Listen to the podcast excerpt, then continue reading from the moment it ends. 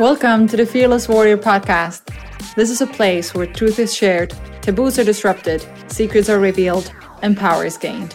I'm your host, Danny Tamras, and it is my personal mission to empower women in becoming the best version of themselves. Each week, I'm bringing you inspiring guests to help you build your confidence and mental toughness so that you can live the life of your dreams.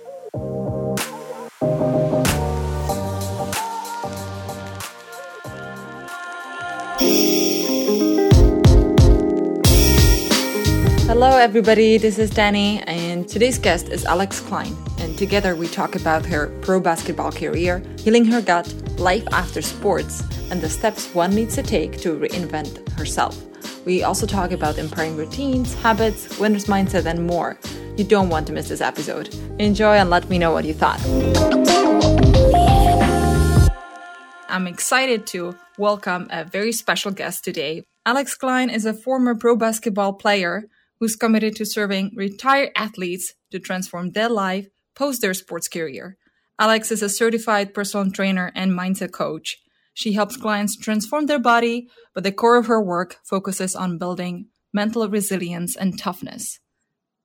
Alex and I have met through a coaching group with, with Tim Grover, and as I've gotten to know her, I know that she's one kick ass woman who is going after things, building her venture while she's still doing her nine to five and helping numerous clients on the side. Alex, welcome to the show. Thank you so much. I'm very excited to be here. I'm very excited to have you. How are you doing today? Oh, I'm feeling energetic, feeling pumped up. I know it's it's Monday that we're recording this, but I feel good starting the week strong. That's amazing. Actually, since it's Monday, how did you start your day today? Well, I'm a bit of a crazy person. Woke up at 4:45, did my workout. I did uh actually did a spin workout this morning and then I lifted some weights after and then I started my work day. that's terrific. I love it. Exemplifying the values that that you believe in. That's that's super awesome. Well, I really can't wait for my audience to really get to know you and we know like you you've spent part of your life dedicating to basketball. And I'm just really curious to learn more about how you even just started playing, like what sparked this passion for this sport. Yeah, so I started playing basketball in the second grade.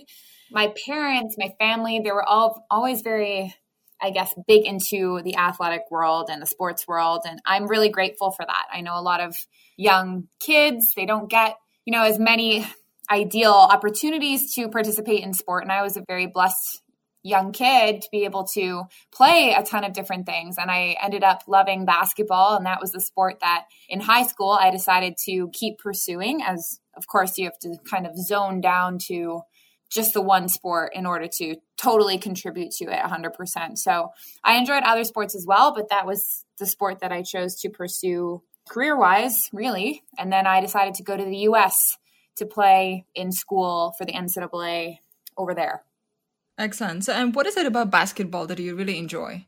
The competitive nature. I mean, the sport, of course, you know, being Canadian, I do have to say and be honest that the game is completely different from Canada to America. And that's just the reality of it. Going into more detail, I guess what I mean by that is the speed of the game. It's completely different. So that was a big adjustment when I did my transition from Canada to the US. More specifically, I, I played in the East Coast. So I played in Rhode Island. And that was a big difference coming in as a baby freshman and you're always the best, you know, one of the top players in high school wherever you come from and then you're kind of at the bottom of the period again when you get to a new team and a new country and you feel like you have to rebuild it all over again. So that was the big adjustment, I would say, one of the bigger ones for me my freshman year. But with that comes all of the learning, you know, all the learning skills, all the other talents and characteristics that make up who I am now from battling that adversity and getting over those speed humps. Absolutely. So tell me, how did you actually um, get to the US and start playing? Yep. so I was on a couple of teams in the summer over here in Canada out of Toronto, and we basically played for those two summers in the US at different tournaments. I believe we were the only Canadian team at majority of those. So with that, there were a ton of recruits, a ton of, you know, recruiting coaches watching at these tournaments, and then you would get seen, you would get your visibility uh, basically the full summers each year. So that allowed me to see a lot of different teams, learn about a lot of different schools.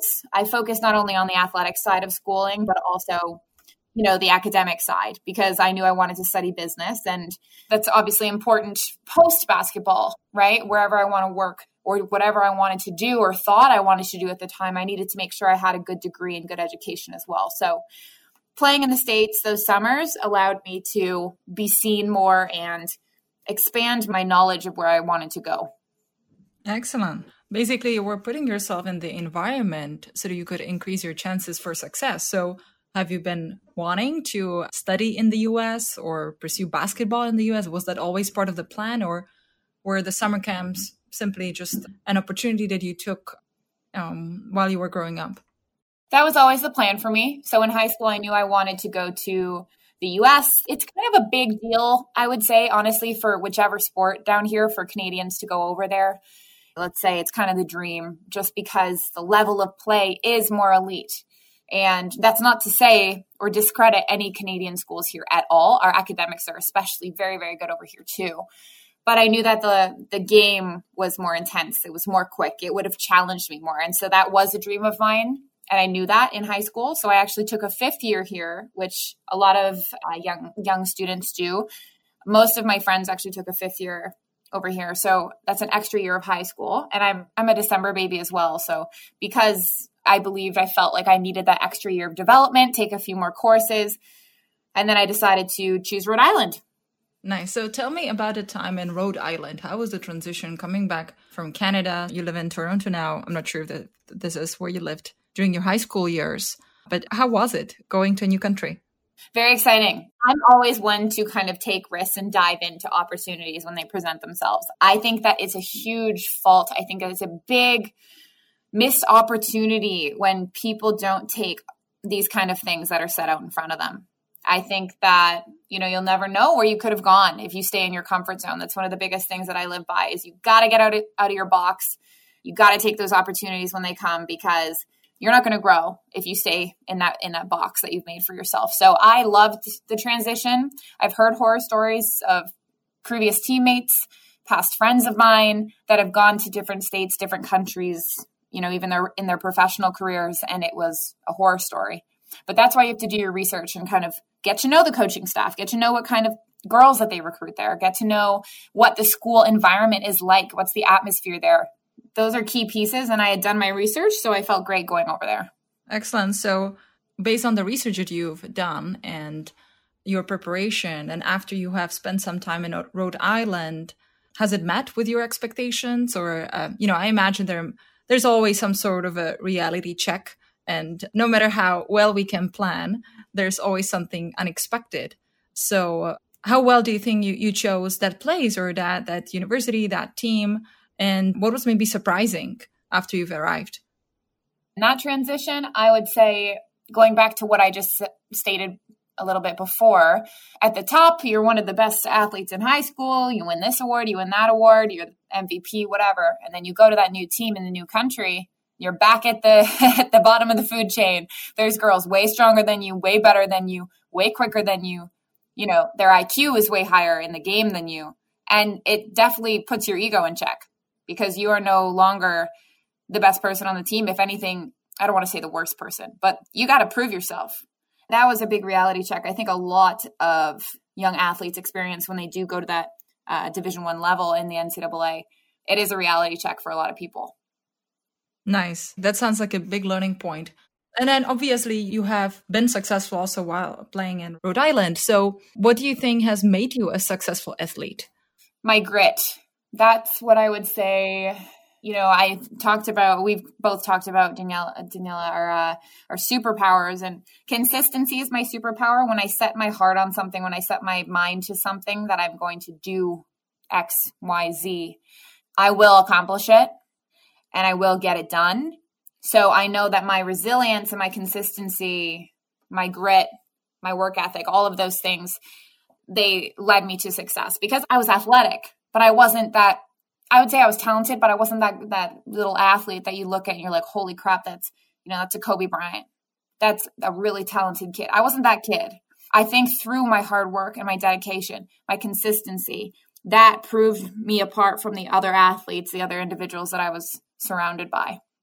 Excellent. Yes, good is so important. I couldn't agree more. Mm-hmm. And unless you're putting a continuous effort, then your talent can only carry you for for so long. So I would always say that you want that kind of kid over talent. Always. If you have a kid that will run through a wall when you tell them to run through a wall for you, you would want that kid over somebody with just pure talent who doesn't have that. I hear you 100%. And this is valid in all walks of life, uh, not just basketball, pretty much anywhere.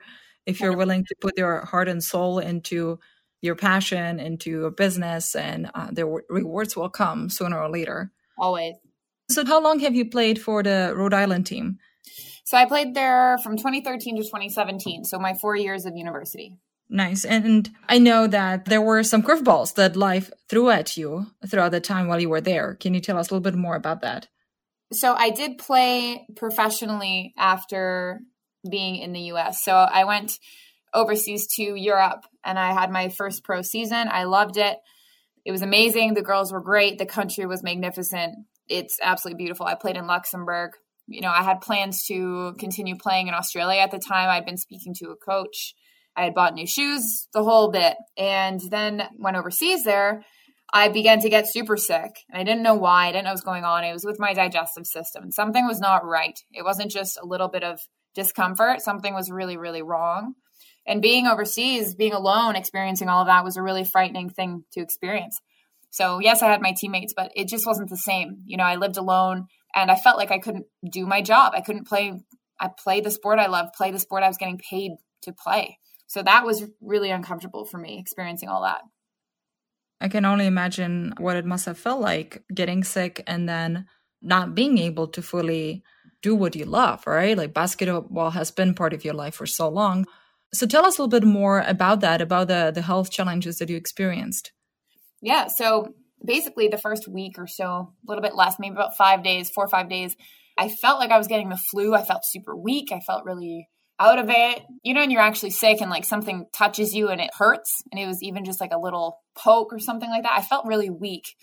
With that, I couldn't even stand on the treadmill for longer than seven seconds. And I would have to run to the bathroom. And I was just not in control of my body. And that was super unnerving. It made, made me all anxious. And what I learned was that it was because I was actually, believe it or not, at age 20, low 20s, suffering from chronic stress. And some people may roll their eyes and say, oh, well, you know, you haven't experienced anything in life. Like, there's no reason for you to be stressed out. Well, I was. And it was essentially due to the relationship I was in with somebody back in America who I had met in school. And then when I went overseas, that stress from that relationship and me being absent from in a different country or across the world, that took a toll on my mind. And that's why, in turn, down the line, I became so passionate about mastering your mindset and having that mental resilience and building that mental toughness. I'm obsessed with that now because I learned a lot of things that would have helped me if I knew it back then. And I let I let emotions take control of my mind and it actually break broke down my body physically in response. Wow. You said you let your emotions control your mind and to an extent that might have manifested in the in the chronic stress and the challenges that you've had being uh, in Europe. So, how did you go about this? Like, how did you approach the situation? Well, really, I tried to keep playing, and I, I, literally couldn't go up and down the court, right, without having to go to the bathroom or just feel. I always felt like I had to type thing, and it was just so obnoxious, and also made me frustrated because you know I can't do my job, so I'm over here overthinking and creating unnecessary scenarios in my head, which was making the physical component worse. So with that, you know, I called my mom and we had some discussions and she basically said, Alex, you got to come back to Canada and see a health specialist. And as much as I didn't want to hear that, I knew she was right. And I knew that I had to do that because your health is the number one thing before anything else. You don't have your health, you what do you have? You have nothing. So I had to come back, saw a doctor about eight months later, figured out that I had Crohn's disease the flare up in Europe was the worst that I have ever had. So I've had, I think, two others for the most part since then. This was over two, three years ago now. So now, you know, to make sure I don't have a flare up, there are certain things that I've had to figure out for me what works out for me so that my mind, when I get really emotional about something or, you know, I feel like I'm losing control over my mind, how can I get back to a state of peace or a state of in my zone so that I don't allow external factors to break down my body anymore. I do my best to not let my digestive system falter because of my mind now. Amazing. So, from your coaching and all the personal development work that you've done, what do you actually do to show up in the zone or to prevent exactly what happened previously, right? To let your emotions take over and then to literally cause havoc in your body, right? So, what do you do today to be mentally strong? So, like I was telling you, uh, you know, when you asked how I woke up this morning, I'm a very routine oriented person, and that helps lead me to a lot of success. So, if I prepare myself well for the day, if I prep myself well for the week, whether that's nutrition wise, fitness wise, you know, lifestyle wise, social wise, I will feel well throughout every day and throughout the rest of the week. So, I thrive in that kind of environment, in that setting. I, I basically set up for myself. That's not to say I won't be successful if a curveball hits obviously if something comes up you adapt. That's how you have to live the day right? But with that said the structure having a good structure in place for myself is what keeps me on track. As a person who's very structured myself i can very much relate. So you've got your morning routine dialed in and seems um, you're you're taking yourself first. Like the first thing in the morning it's not the work you do it's your health your well-being that is most important which is why you're dedicating those first hours to yourself. Is that right? Always, yeah. Excellent. And just, I know this is a little left turn here, but as a coach yourself, how many days do you train? I train six out of the seven days. I am a big pusher in recovery days. So I think that rest days are, are very important for the body and for your, your mind as well.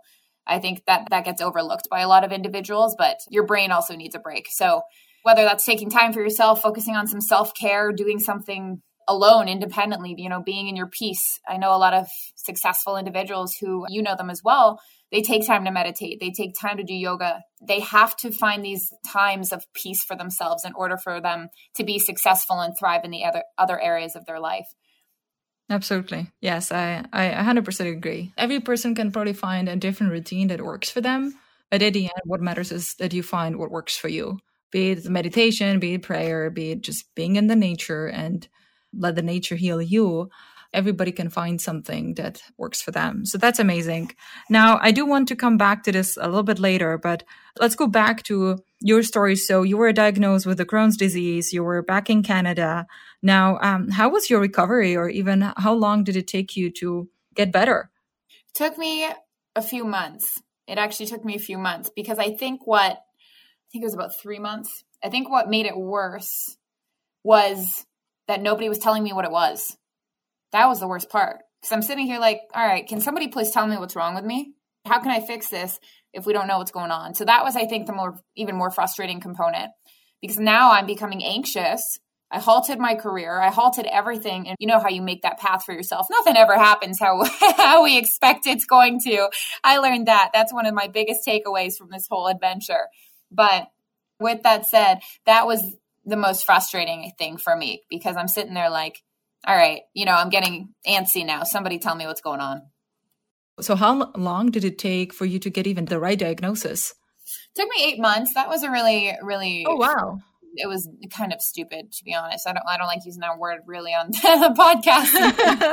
Sorry, I was also going to ask you if I could swear later, but oh yeah, you can. We're um, like be you do you podcast, so perfect, perfect. So I came back. I saw one doctor, and he was a tropical diseases specialist. Okay, so I had been to Africa. I had been traveling places. I had been who knows where. And one of the questions, which is pro- it's appropriate that they should ask that and see my travel history, was, well, did you go swimming in Africa? Where did you go? Blah blah blah. And I had, I had been in the water. So now he's asking me all these questions, explaining all these different parasites in the waters in freaking Africa. I'm like, are you telling me I could have a bug in my body from Africa? He's like, oh yeah, there's certain ones that can spring up like three years and you don't even know. And then, you know what I mean? So that caused me to be even more anxious, thinking, oh my God, this guy's telling me I could have friggin' African bug in my so then eventually, like the first thing they should have done is taken me for a colonoscopy. That's basic level stuff to me. I know I'm not a doctor, so anybody listening to this don't think I am. But with you know that's kind of an obvious go-to is they should go in and see what's going on with my digestive system so i switched doctors i think that people should always get a different view a different set of eyes on things so i went to a different doctor and he was like a digestive specialist and first thing they did brought me in for a colonoscopy and i realized i was told that i either had ulcerative colitis or crohn's disease so those are sister diseases they're ibds irritable bowel diseases and the symptoms are similar to one another. So I knew I had one of those and it ended up being Crohn's. So with that, it was a big learning curve. And I'd spoken to you before about the mind body connection. So I had done a lot of research. I had started doing a lot of looking into both of these diseases because if I have one of these, you know, before I found out it was Crohn's, how do I manage this? How can I still be an athlete? How can I still transition to my next chapter of my life? Because I didn't feel comfortable going back and playing basketball at that time. So that was something I had to figure out and manage for myself. Wow.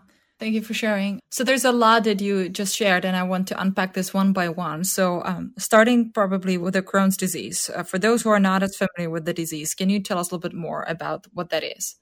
Yeah, like I said, it's kind of, I'm sure most people listening have heard of IBS but mm-hmm. that's not an actual disease. So essentially, how do I explain this without going into gruesome detail? so it can be anywhere. Crohn's can actually be anywhere from your mouth to your to your butt to your anus. Mine is in my large intestine. Typically, it's in the small intestine for most people, but mine actually is in my large. So, you know, certain people have triggers or they have flare ups from certain types of foods. Mine is heavily stress induced. And what I mean by that is, you know, if something minor happens in my day, my system won't break down. But, you know, if I was to get into a car accident, bless my soul, or if I was let go from a job, or if, you know, a relationship mm-hmm. ended poorly, mm-hmm. something like that would cause, you know, I'm clearly stressed and emotional in my head. So with that, that low level stress has a trickle down effect and that would impact my digestive system because with getting into I can get a little bit into the sciency aspect of it through my research, but that trickle down effect has higher blood pressure, your heart rate quickens, you have quicker breathing, and, and it's activating the sympathetic nervous system. So that system was designed to fight off an animal or flight and run away way back in the day before in our modern terms now. But way back in the day, our muscles would tense as if we were actually getting ready to hit something or run, and our blood pressure would go up. You know, if an animal came and, and it, we deemed it as a threat, and that would get the blood to our muscles to activate them. So a lot of other functions then that weren't needed at that time would decrease because we didn't need that for immediate survival. Examples would be digestion or reproductive systems. You don't need your reproductive system or your digestive system in these flight or fight moments. So these major symptoms that we don't need to survive would stop working. And that's what happened to me. So that uh-huh. stress in my body caused the physical health impact from the chronic stress. Wow, thank you so much for, for giving that explanation. I think that that was extremely, extremely helpful. That is pretty tough when your digestive system stops working because of all the stress that you're experiencing. Then you probably get faced with the question, okay, so what? What am I going to do about it? How do I restore my digestive system? You talked a lot about the mind body connection. So what did you learn through that research, through that discovery? And how did you change your lifestyle to help your body heal? So I think, yeah, there's the emotional component. I honestly, if we're talking about that, I guess that path, I did invest in, obviously, as you know, a mental toughness coach. I did a lot of reading. I became obsessed with looking up articles, reading blogs about other athletes that had come face to face with Crohn's, things like that, where I could meet other people, other individuals who had been in the same boat as me, who I can relate to and learn from because they experienced the same thing. I remember reading one blog, it was out about some marathon runner or triathlon runner or something of that. And even I think he did Ironman runs or something and he got Crohn's. And, you know, with this, if you're in a flare up, you can't work out. There's no way. So it's, I think reading all of these stories and then figuring, okay, so all these other people are able to figure it out and manage their bodies again. That means I can do it. I just got to figure out what it is. So, to be honest with you, Daniela, I'm still taking it day by day. So, I'm very much in control of my body and I'm confident telling you that. but I'm still, I just went to my first naturopath. I'm still reading other resources and trying to learn more because I feel like you can never learn enough, especially when it comes to health. So, you know, with the natural component of it, that's the physical component, obviously. And now I'm kind of learning okay, are there mostly it's stress that, that affects me, but are there certain foods that maybe they won't cause a flare up, but I should stay or stay away from? Do I feel bloated after eating ABC? Am I getting inflamed? Am I really in pain after eating something? So I'm still learning as I go on things that I could add or extract to my lifestyle physically as well. And I love that learning approach or learning mindset.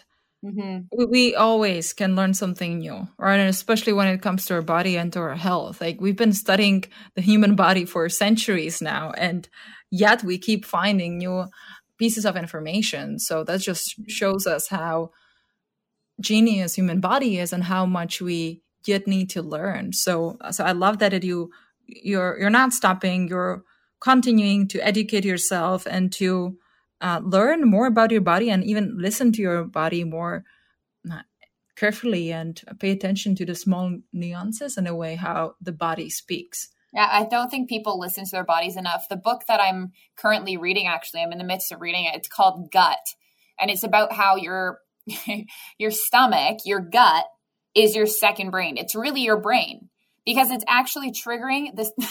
it's very, before I get all, you know, into this stuff, because clearly I'm passionate about it and some listeners, but um, it's the most underrated organ is your gut. So all the stuff going on there, there's the most bacteria, there's the most gears turning in your gut. And that's actually what triggers your brain to think certain things. So, you know, when you get that gut feeling, there's a reason for that. Your gut is actually telling you that. It's not your brain. There's a lot more to it scientifically, but it's very interesting because now there's more research and science backing up this this component and and it makes perfect sense for people like me who did experience a physical breakdown because there is a huge link that hadn't even been researched or look, looked into for years and years and years and now it's getting more emphasized Absolutely. Yes, this is something I'm personally very fascinated about as well. And actually, even right now, myself, I'm working on healing my gut too. I've noticed that um, I need to rebuild my gut flora to an extent. So I'm actually following Dr. Vincent Pedre, who's written the Happy Gut book. And also, there's a Happy Gut diet that uh, helps you rebuild your digestive flora, but also help you relieve from many of the negative side effects that we might experience. You ever hear about like when people have really bad acne or they have really bad breakouts or they have really bad like skin things that come up? Like that's your digestive system. Isn't that crazy?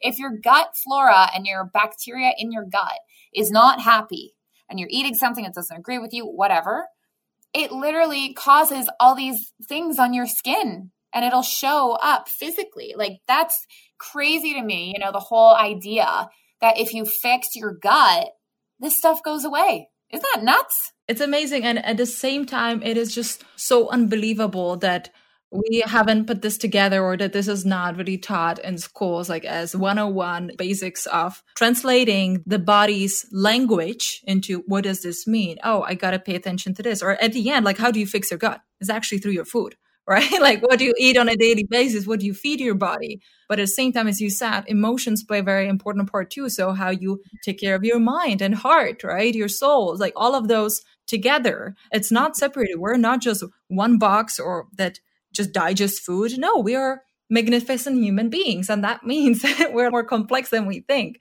So I could go on and on and about this. So thank you for sharing already uh, what you did because that was very helpful and i think a lot of people can pretty relate to you about the struggles with the digestive system and how that manifests. So it's great to hear from somebody who has reached a great level or performance level. You've been probably already at a peak health as a basketball player yet you still had those symptoms and those challenges. So that means that disease doesn't choose you know based on who you are your status or anything so I want to go back a little bit to what happened after you got diagnosed. So you, I believe you moved back uh, to Toronto. What did you do after? So I was trying to figure out my health for a few months. I was actually Oh boy. in this process, I was actually supposed to go work in the US in Connecticut for a fitness and therapy business, actually. And I was going to be the marketing manager there. That was the whole plan. There was a lawyer for me in Connecticut. I had the owner of the business backing me up. And I actually went to the border with my best friend in the car. We had packed up my entire car to the brim. It was literally bursting. I had all my belongings in there. And that was the day I was supposed to go and get my work visa and continue on in that chapter. And then the visa got rejected at the border. So, without getting into detail, I don't know what happened, but the lawyer had messed something up with the paperwork. And I had to go back to Canada and figure out what I was going to do again. Fast forward a little bit, a few months later, I started working at Fox 40 International uh, here in Hamilton, Ontario. So I'm originally from Waterloo, which is about an hour away from Toronto. I typically just say Toronto. and now I am located in Hamilton, which is a little bit outside of it. And I basically worked in sales. I worked in sales there. I loved it because it was related to sport. They actually make the whistles and coaching boards used in sports worldwide. So I, I was doing projects for the NFL, for the Toronto Raptors, for you know different NBA teams. So that was kind of neat because I was still involved in sports in a way, and that made me happy. And then they did some restructuring, and then I had to find a new job again. So it was almost like this vicious circle that I felt, oh my god, I can't get out. I can't get out of this damn circle you have those negative feelings you have like all these thoughts these limiting beliefs these these negative things that happen to you and then you just get down on yourself and i very much learned my lesson throughout this whole adventure and i like to use that word adventure because i am so grateful that all of this happened to my core because i wouldn't be the person i am today or the coach i am today without any of that happening i still work an 8 to 5 job basically right now i'm working from home with the whole pandemic stuff that's going on. But uh, I actually work eight to five for a company in Burlington, Ontario, and then I do coach as well. So that is advancing pretty quickly. That's really exciting part of my life that I spend a lot of time on outside of my full time right now. Amazing. So tell me, how did you find your path to coaching or even so you said you were struggling with a lot of negative beliefs yourself right or you, you thought you were in a vicious cycle and how did you break through from from those beliefs that's a good question. So honestly, when they did the restructuring at that that initial first company I mentioned, oh man, I was so emotional that one day. I was very, very heartbroken. I love that company. And then I woke my ass up that next day, Daniela, and I went to a supplement store in my city here. And I thought to myself, well, you know what? Why would I sit on my ass all day and be emotional and be down on myself and feel shitty about myself when that doesn't do anything for me? It doesn't better the situation, just makes you feel worse. So that was, I think, a very big pivotal moment for me because I woke my ass up bright and early and I went to the first supplement store nearby. I said, if I'm going to work minimum wage, I might as well not hate my life doing it. I'm going to do it in something athletically related. I had never worked in supplements before. I knew nothing about supplements. I'd always avoided these places because you could get suspended from the NCAA and pro and you know, if you take the wrong ingredients or whatever. So I just avoided it entirely. And then they hired me that day. So I started work. I loved it. I learned a ton of stuff about the body, about what supplements are good for, what to avoid, which brands are good, which brands I should stay away from.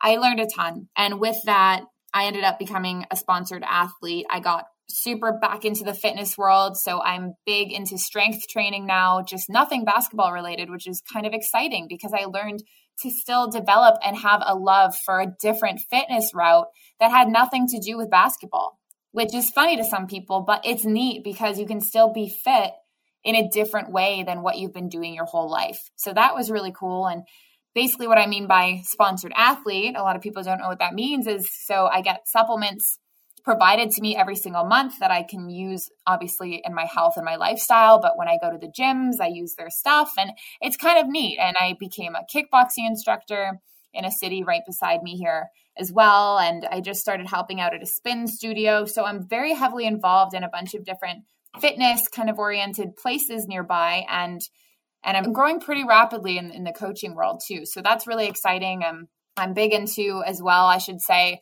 I always think that coaches should have coaches. I think that it's a big red warning sign if somebody has a coach of any kind and they are not always trying to better themselves, to grow, to learn, to keep up with what's going on in the world. So I actually just hired another coach for myself as well that's going to help me with my business and my own fitness because I feel that I'm always pushing other people and I like to keep getting my ass pushed too. So, lots of exciting things came from that period of distress, let's say. So, I'm very grateful for it in in turn. Incredible. Incredible. I should do a, a drum roll here. I love it. We learn so much from uh, the adversity and the challenges that life throws at us. And often we can only tell how much we've grown or how great that experience was for us only when we look back, right? Like once we mm-hmm.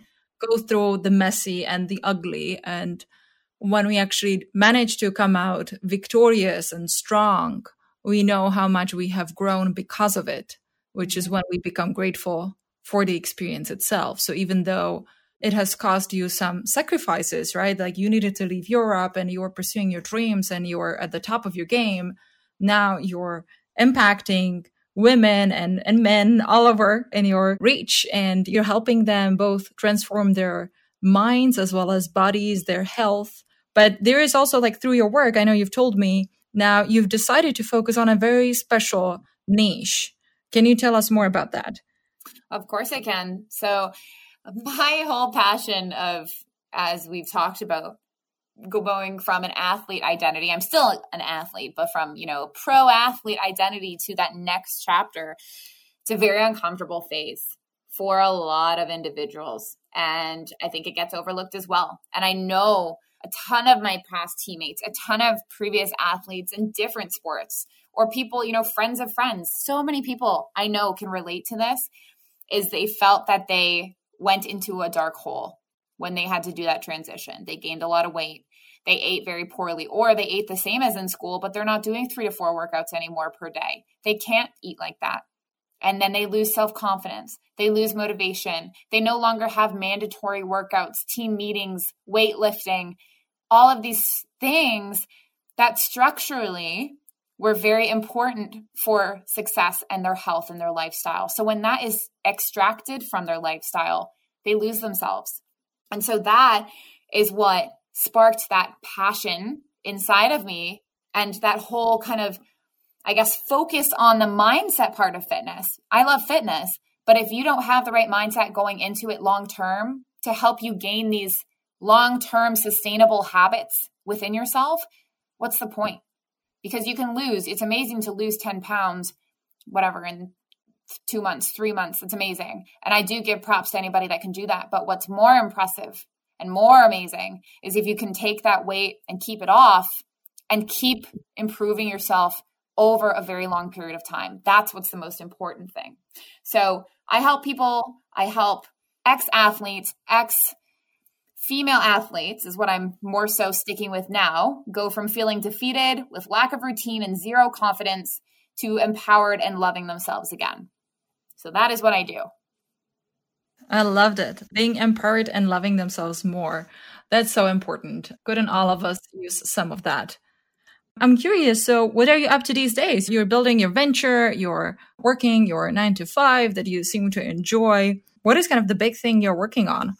Well, the biggest thing that I'm working on is my coaching. The one thing, again, I'm kind of repeating myself, but the fact that I just hired another coach for myself. So that will be actually starting in uh, September for me.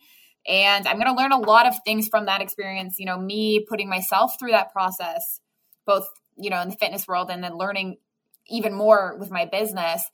That's going to help me run run my business my coaching business more successfully. So i'm obsessed with personal development. I'm sure you are as well and a lot of people listening would be too and that's why they're here. And so that's a really exciting thing for me to be focused on right now. Well i can't wait to hear how your work with your new coach is, is going and it's true we can all use a coach i have a coach myself and i think it was one of the best decisions for, for me to hire a coach especially at a time when i really needed her it's actually a her and there's always more so I'm wondering what would be your advice to an aspiring athlete who's maybe playing basketball, a different sport, and they, they want to go pro and they have all of these ambitions? What would you advise them to focus on or to keep in mind? I would say go all in, go with everything you have, heart and head, into that path, into that sport, if that's what you want to do to continue your career. But at the same time, just know that things do not happen how you plan it out to happen. And that's that goes in life. I know you agree. I know everybody agrees once you've been through it. You can try to set yourself up for success. We just both said, Daniela, that we're very structured individuals. But we also both know that shit doesn't happen always how we plan it to. no. take COVID, take this pandemic situation. Nobody planned for this. But the people who are able to survive are the ones who are able to adapt to the situation, stay optimistic, stay goal oriented, and don't let distractions awry them from their big picture goal. And that's, I know, easier said than done. I get it. There are more obstacles in the way, but you got to stay persistent. You got to stay, I guess, open minded and keep that grit throughout the process. Because if you give good energy out into the world, and if you are nice, positive, you don't got to be nice, but you know, you got to be, if you're positive and you're hardworking and you're putting out good energy every single day, you're super passionate in what you do, good things will come to you. They will show up. And that that's manifesting itself into reality yes they will absolutely come. They will show up give it time persistence and patience and they will. Um, so you spoke about the the athletes right who are who are pursuing their goals. Now let's talk also a little bit more about the retired athletes right? You were talking about how some of them may hit the dark hole and they find themselves in a tough spot in life. So what, what do you think is the key of reinventing yourself or what would you advise those athletes for whom their sports career might have finished in a way or in a form they have known it, yet there are other opportunities in front of them? They should decide to dive in whatever it is that they want to do next. Okay. Doesn't matter. Who knows? But again, I go back to the structure because these athletes, right, especially if they're some kind of elite athlete, not necessarily professional. Okay. I work with athletes who, even varsity athletes, whatever. But these people are used to some kind of routine.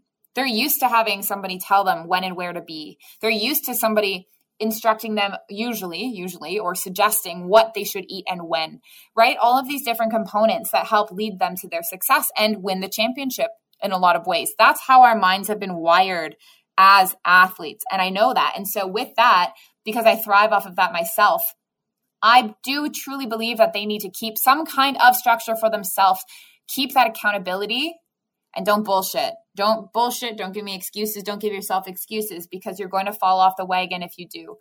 As an athlete in Rhode Island, let's let's say for example, right? They're giving you a scholarship. They're essentially paying you to go play and show up and do your job. That was really a job, right? So if I didn't show up and didn't do these things and didn't come to practice and didn't do all these workouts, I wouldn't have lasted there my butt would have been back here in Canada. So that's the accountability. You have to show up for yourself at the end of the day. Yes, I'm a coach and I'm instructing, I'm recommending, I'm suggesting all these things and giving you a little bit of guidance on what I think that you should do to be healthy, to lead a healthy lifestyle and be successful. But you got to meet me halfway, right? And I reiterate that a lot to my my previous athletes because you had some some kind of structure as an athlete and you have to keep that accountability now it's just in a different way. I love it. No BS. Keep a structure, keep accountability, be honest to yourself, and do your job, do your part. It's so simple, right? It sounds simple, but it's not easy, but it can be done. I don't want to get up at 4 a.m. every day. I don't want to get up at 4:45. I don't want to get up at whatever time I do. I don't want to do that. Every time my alarm goes off, I'm sitting there like, man, I open my eyes. I'm like, okay, a few deep breaths. I'm up. My alarm doesn't go off twice, ever, because I know that I'm there to get the job done. I know that I will regret if I do not get up. So I have that accountability for myself.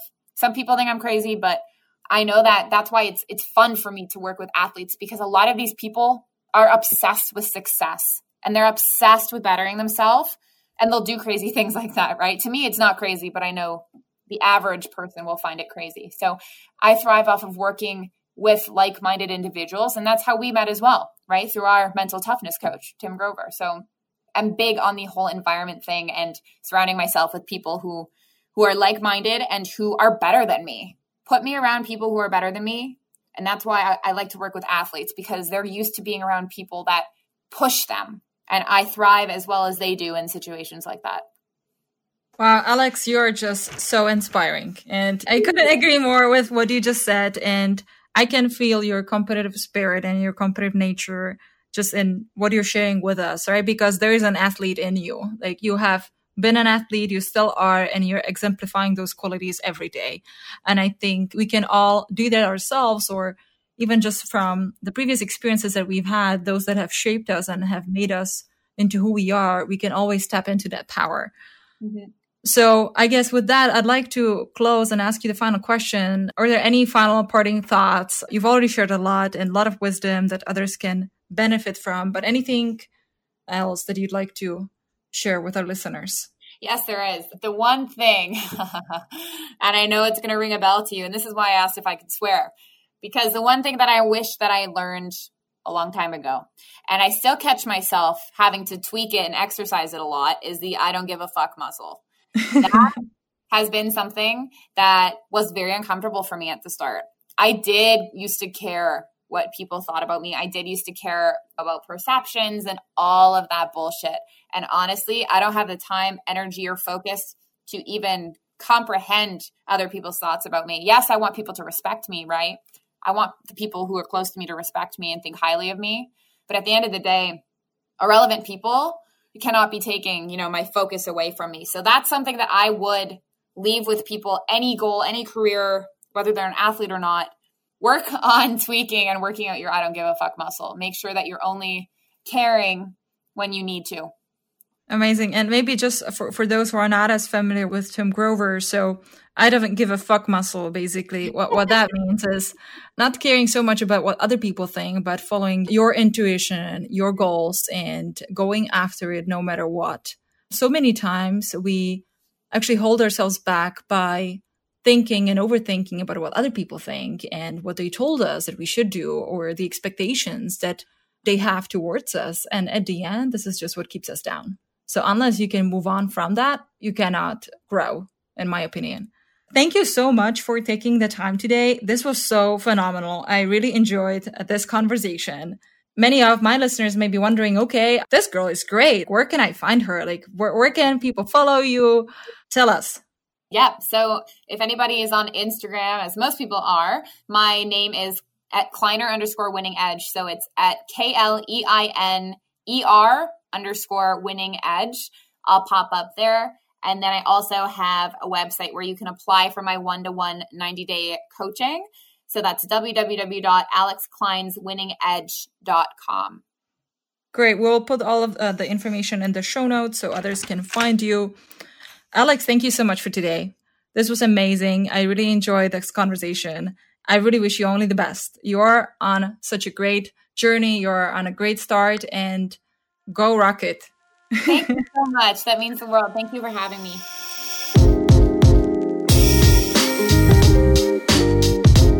What a conversation. Thank you so much for listening. I really appreciate you for spending some time with me and most of all, for investing time in yourself. If you found value in this podcast, share it with your friends and family and give us a five star rating on Apple Podcast or wherever you listen to our episodes. This will greatly help us spread the word and help others find it more easily. If you want to know more about what I'm up to, you can find me on Instagram at Denny Timras. Shoot me a note and let me know what you thought of today's conversation. I always welcome any feedback or questions. Remember, now that you're here, you're part of a tribe. In this tribe, we care for each other. We lift each other up as well as share the raw, honest, unpolished truth that we often need to hear.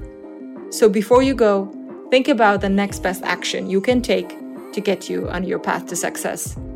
Don't wait for tomorrow, make a commitment and do it now. Thank you again for listening. We'll be back next week. Until then, have a great day.